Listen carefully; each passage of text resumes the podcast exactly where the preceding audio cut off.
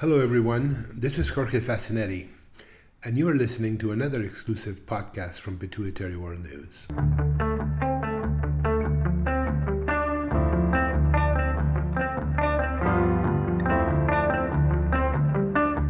In today's podcast, Dr. Lewis Blevins reviews pituitary function tests and the things taken into consideration in the interpretation of these results. Here's Dr. Blevins. This is Dr. Lewis Blevins podcasting from Redwood City, California this evening. Today I would like to talk about pituitary function tests and some of the things that uh, we take into consideration when interpreting the results. I was prompted to do this podcast because the COVID 19 situation and the increased amount of telemedicine visits has led to a, a majority of patients having laboratory studies done in advance of the visit instead of at the conclusion of the visit there are a lot of different pros and cons of this approach, um, and I won't go into those at this time. Uh, but one of the things that uh, has become readily apparent is that oftentimes patients see their test results before the provider has a chance to see them and review them. So patients often have very specific uh, and well pointed questions about those results, what they mean, how to interpret them, and uh, whether or not they require any changes in therapy. There are a lot of caveats that uh, come into play when interpreting these results and making treatment decisions, and I hope to share with you some of the things that uh, we as physicians think about when reviewing these test results. Interestingly, many of these caveats aren't understood by even seasoned general physicians uh, and uh, they are rather difficult. And um, you're not going to find any clear answers on the internet, so hopefully this will help you uh, understand your test results and have uh, more appropriate and meaningful conversations with your physicians at the time of the telemedicine visit. There's a lot to cover, so let's just dive right in. So, a couple of things you need to know about tests that are performed uh, to evaluate pituitary function. First off, they're usually done with radioimmunoassay or some related technique. And there are different ways to measure all the different hormones, but uh, uh, the, the bottom line is that most of these tests have what we call inter and intra assay coefficients of variation.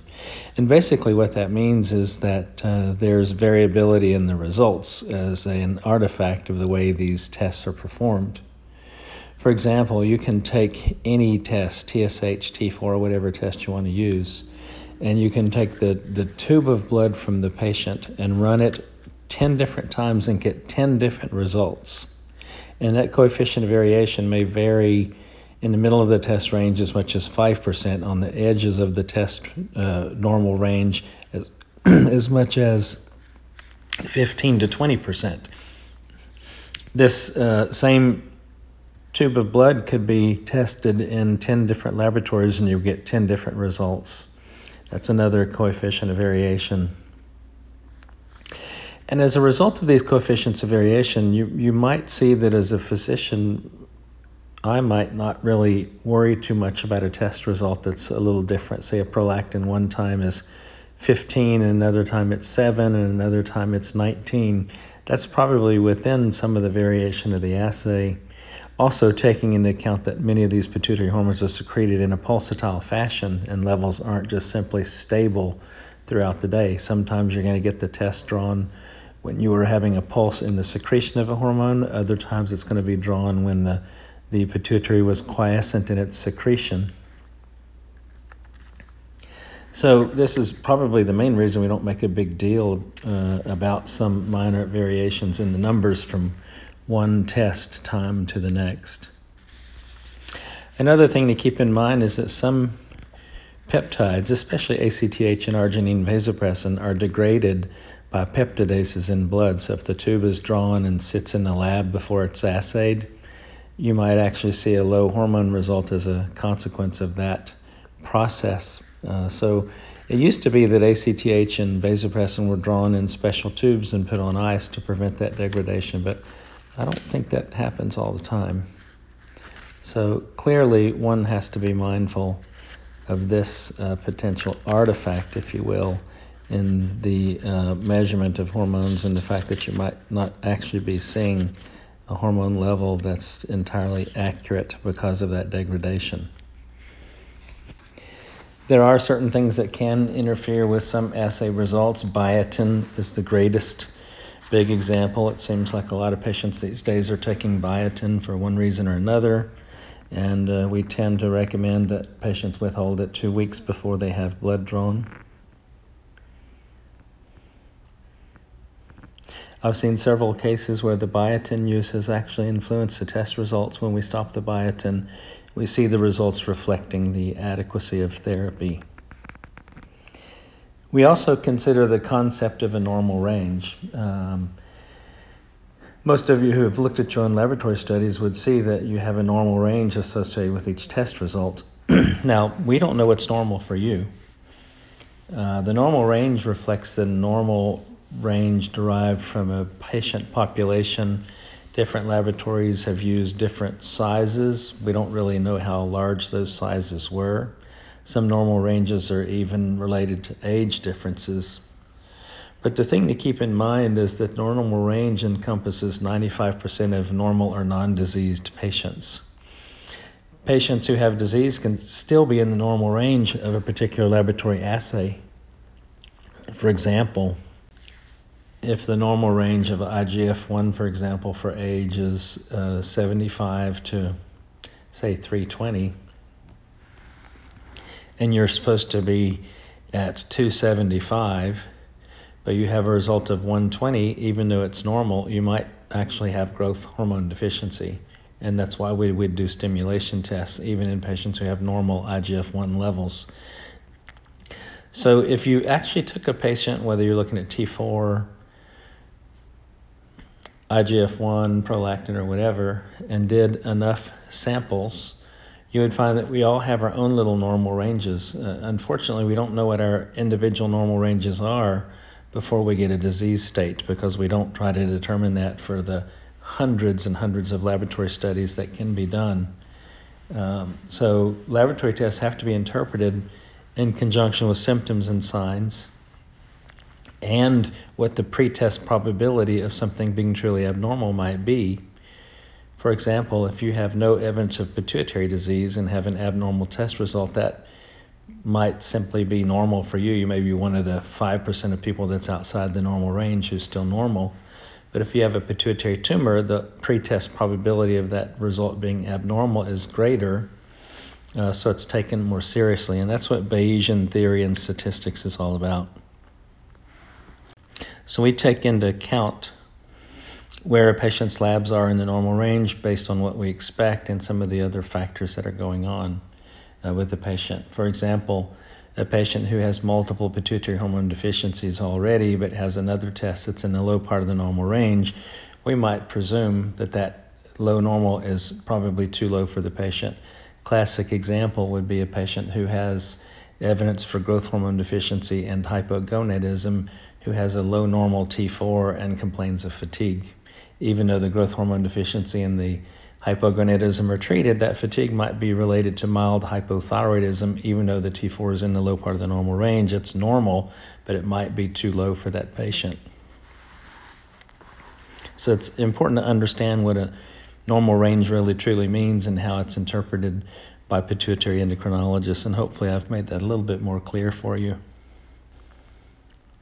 I think the next thing to cover is that uh, when we evaluate pituitary functions, we do checks sometimes not only of pituitary hormones but also uh, of the target gland hormones. And you can think of these as groupings, and I'll talk about them as groupings.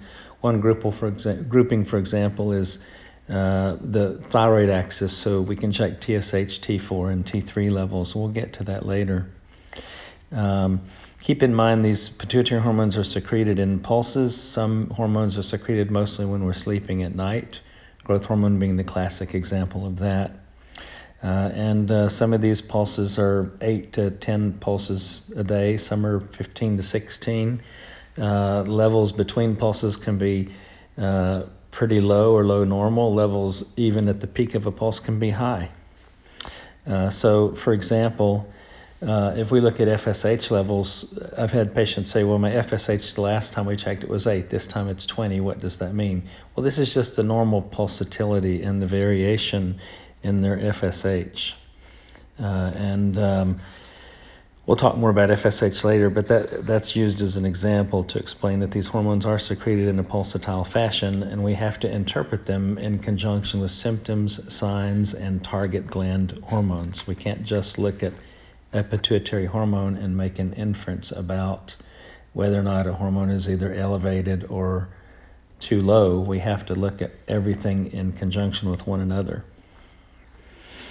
So let's turn our attention now to the different hormone groupings, if you will, or the pituitary and uh, glandular axes. The first one is the thyroid axis.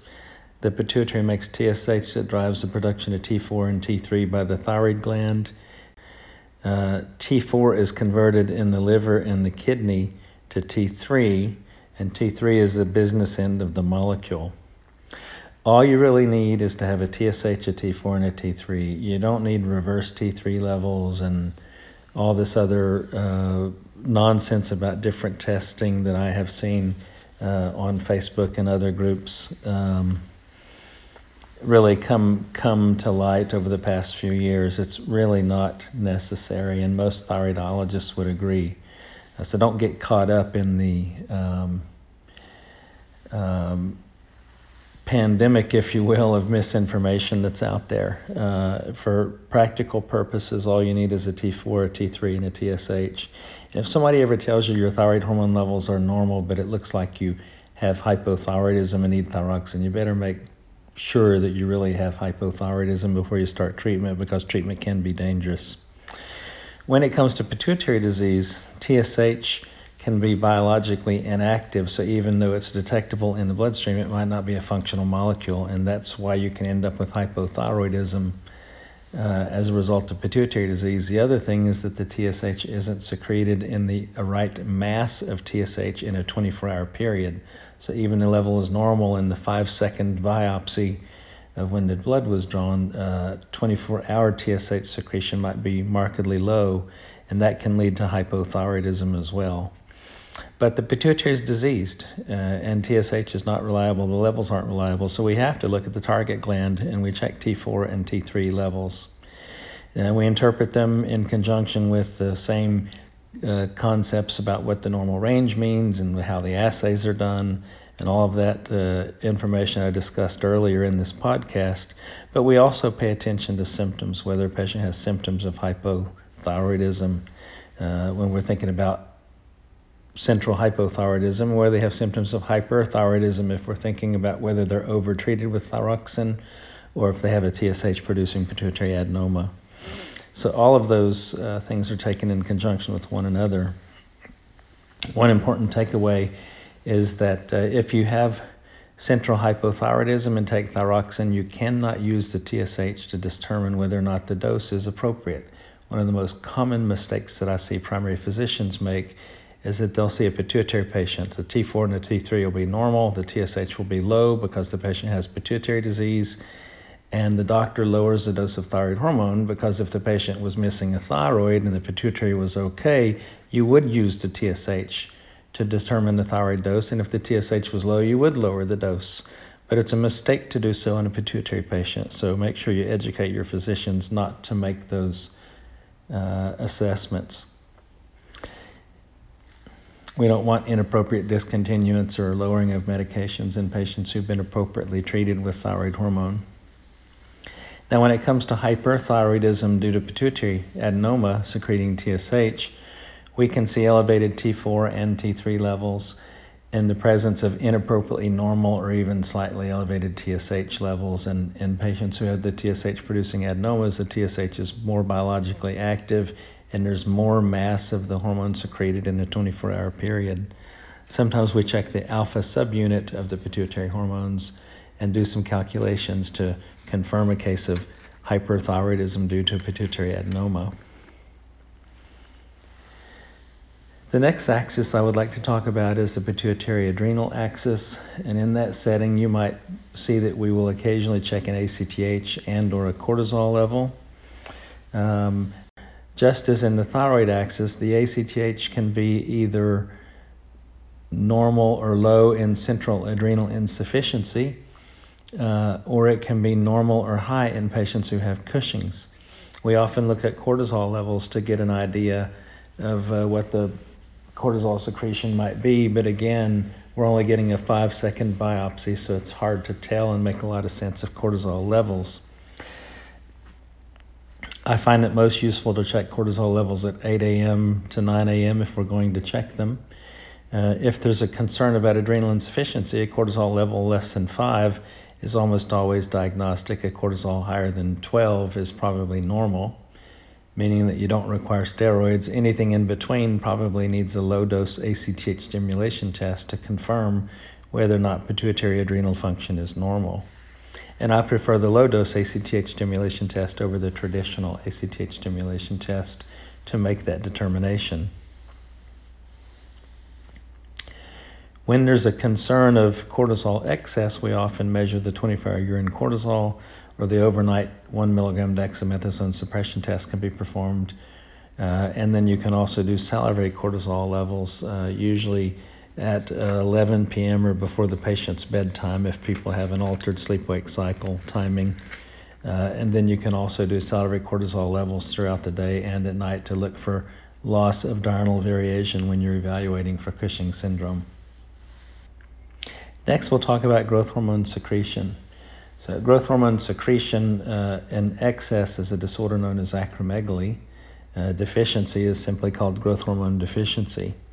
In patients suspected of having acromegaly, growth hormone levels themselves aren't great uh, in the diagnosis, but we always check them because we want to follow them as there are some survival data and mortality and survival data rather that uh, look at uh, survival related to growth hormone levels, and we like to know where a patient sits on those levels after surgery. So it's nice to have the baseline preoperative levels. But what's more important is the IGF 1 level, which is an indicator of the growth hormone secretion over time. IGF 1 is one of those hormones where uh, it can be measured in different methodologies and in different laboratory studies. And in my experience, the Quest laboratory assay is the best assay to use to measure IGF 1. It's the one that I like to use to make treatment decisions in my patients. Um, we um, still check the growth hormone levels, but the IGF 1 is the key in acromegaly. In patients who have acromegaly, we like to see the IGF 1 level normalized. Middle of the normal range is better than high part of the normal range. Um, we like to see growth hormone levels less than 1. If a glucose tolerance test is performed, we like to see the growth hormone level less than 0.4. IGF 1 is only about 75% accurate in diagnosing growth hormone deficiency, and growth hormone levels are practically useless in that setting because most of us make most of our growth hormone while we're sleeping at night, and about 50% of adults will have undetectable growth hormone levels during the day, anyways. So if I see an undetectable growth hormone level, I don't really pay much attention to it. I look at that IGF 1 level. I tend to like to do further testing in patients who have IGF 1 levels that are in the lower quarter of the normal range if they haven't been screened for growth hormone deficiency. And the best stimulation test is the glucagon stimulation test. There are other stimulation tests, but I think the glucagon is the one that's the most widely used. There are other tests that are available with uh, well defined uh, parameters. Every single test has its own cutoffs. Uh, some of the old uh, standard tests used to be said uh, to be abnormal if the growth hormone levels were less than five, over five being normal. Uh, I've done enough of these tests to know that the cutoff of five is still probably useful for most patients with documented pituitary disease and thus a high pretest probability of having growth hormone deficiency. So I tend to use five a lot. In some uh, studies, levels as as uh, low as three and 2.1 have been used in cut, as cut, as cutoffs and the 2.1 even in patients who have uh, obesity. Um, I don't find those cutoffs to be very useful or helpful in patients who have defined pituitary disease, especially when there are other pituitary deficiencies. And I've seen a few examples of patients who had growth hormone levels, say, of 3 to 3.2, who by some physicians wouldn't have been treated for growth hormone deficiency, even though they had uh, complete hypopituitarism. And then when I treat them with growth hormone using the cutoff of 5, they have a dramatic response to treatment. So I think a cutoff of 5 seems to be most appropriate when that pretest probability for growth hormone deficiency is pretty high. Next, I would like to talk about gonadal function in, in men. And in this setting, we usually check LH and FSH and then total and free testosterone levels. The LH and FSH are the pituitary hormones.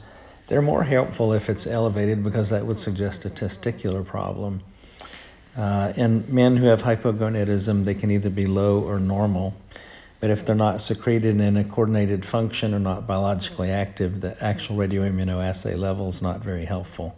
But we still check them because it can give us some insights into whether or not the hypogonadism is due to pituitary disease or something else.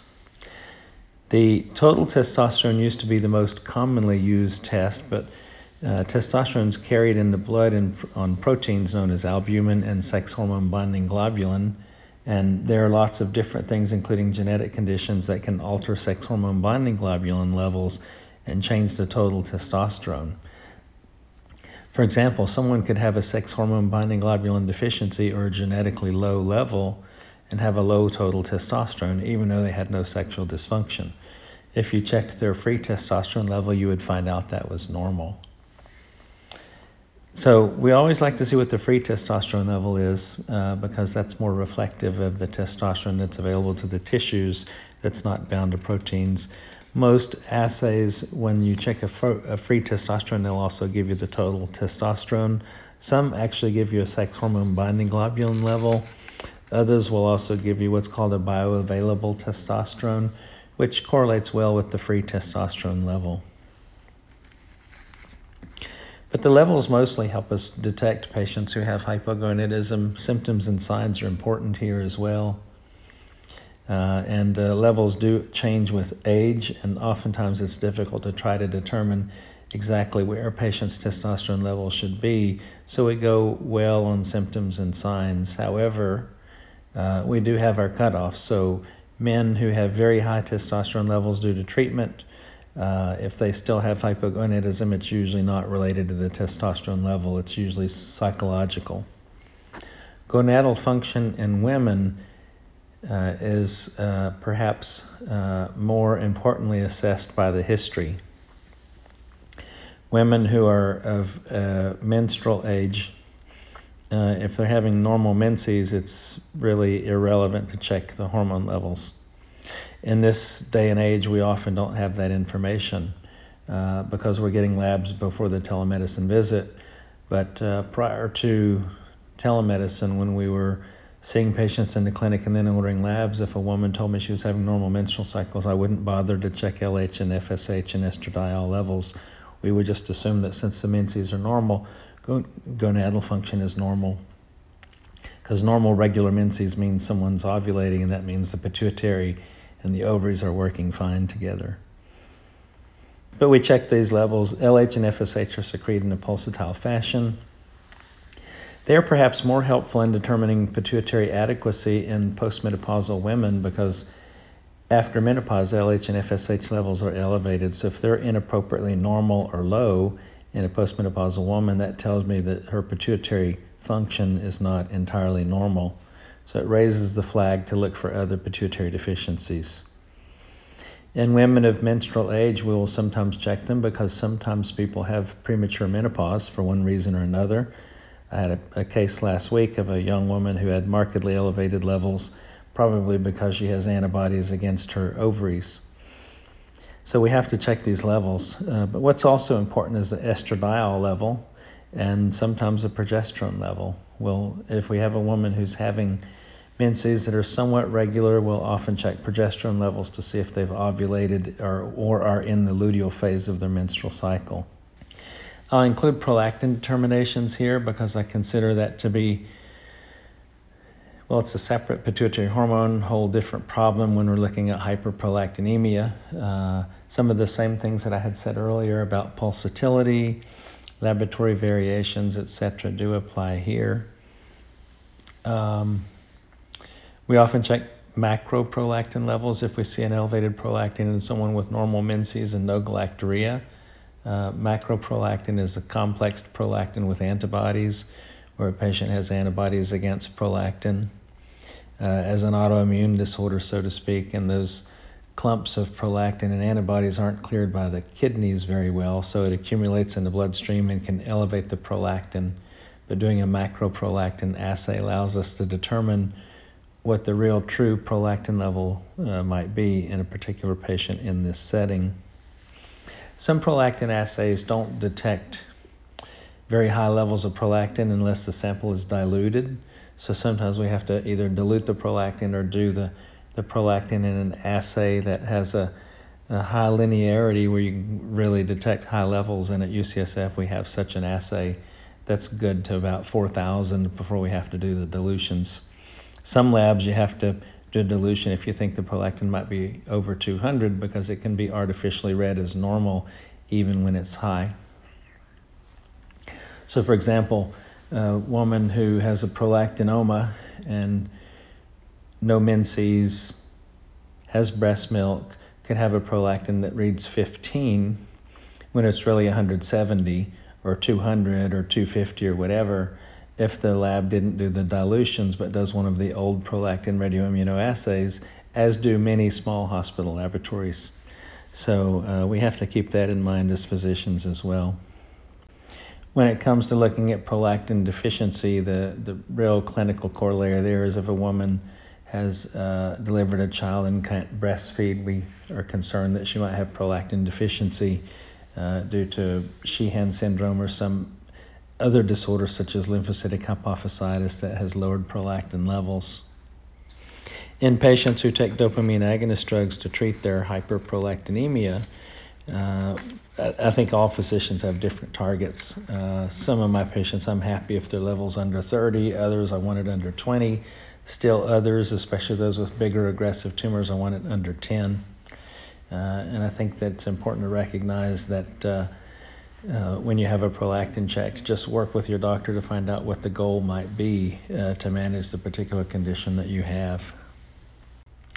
Discussion of diabetes insipidus and water deprivation testing and vasopressin levels and other things that can be done is really beyond the scope of this podcast. And we've addressed diabetes insipidus in several other publications and podcasts, so I would refer you to those. Uh, but that's about it for this uh, discussion on how you might interpret your laboratory test results. Uh, we love it when patients ask us questions.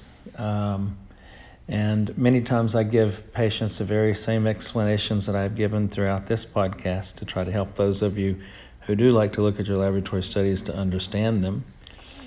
Uh, I hope that you recognize that it's not an exact science. It does require a lot of experience and a lot of understanding not only about pituitary physiology but target gland physiology, uh, how hormones are carried in the bloodstream, how they're cleared by different organs, uh, and uh, and the like to make a determination of whether a level is too high or too low or just right for a particular individual.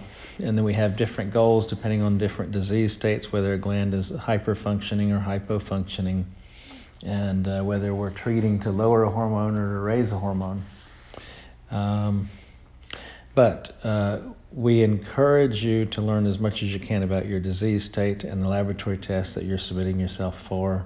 And uh, once again, I hope that this discussion has helped you along your journey uh, of being a, an informed patient and being ready to have uh, real positive discussions with your provider.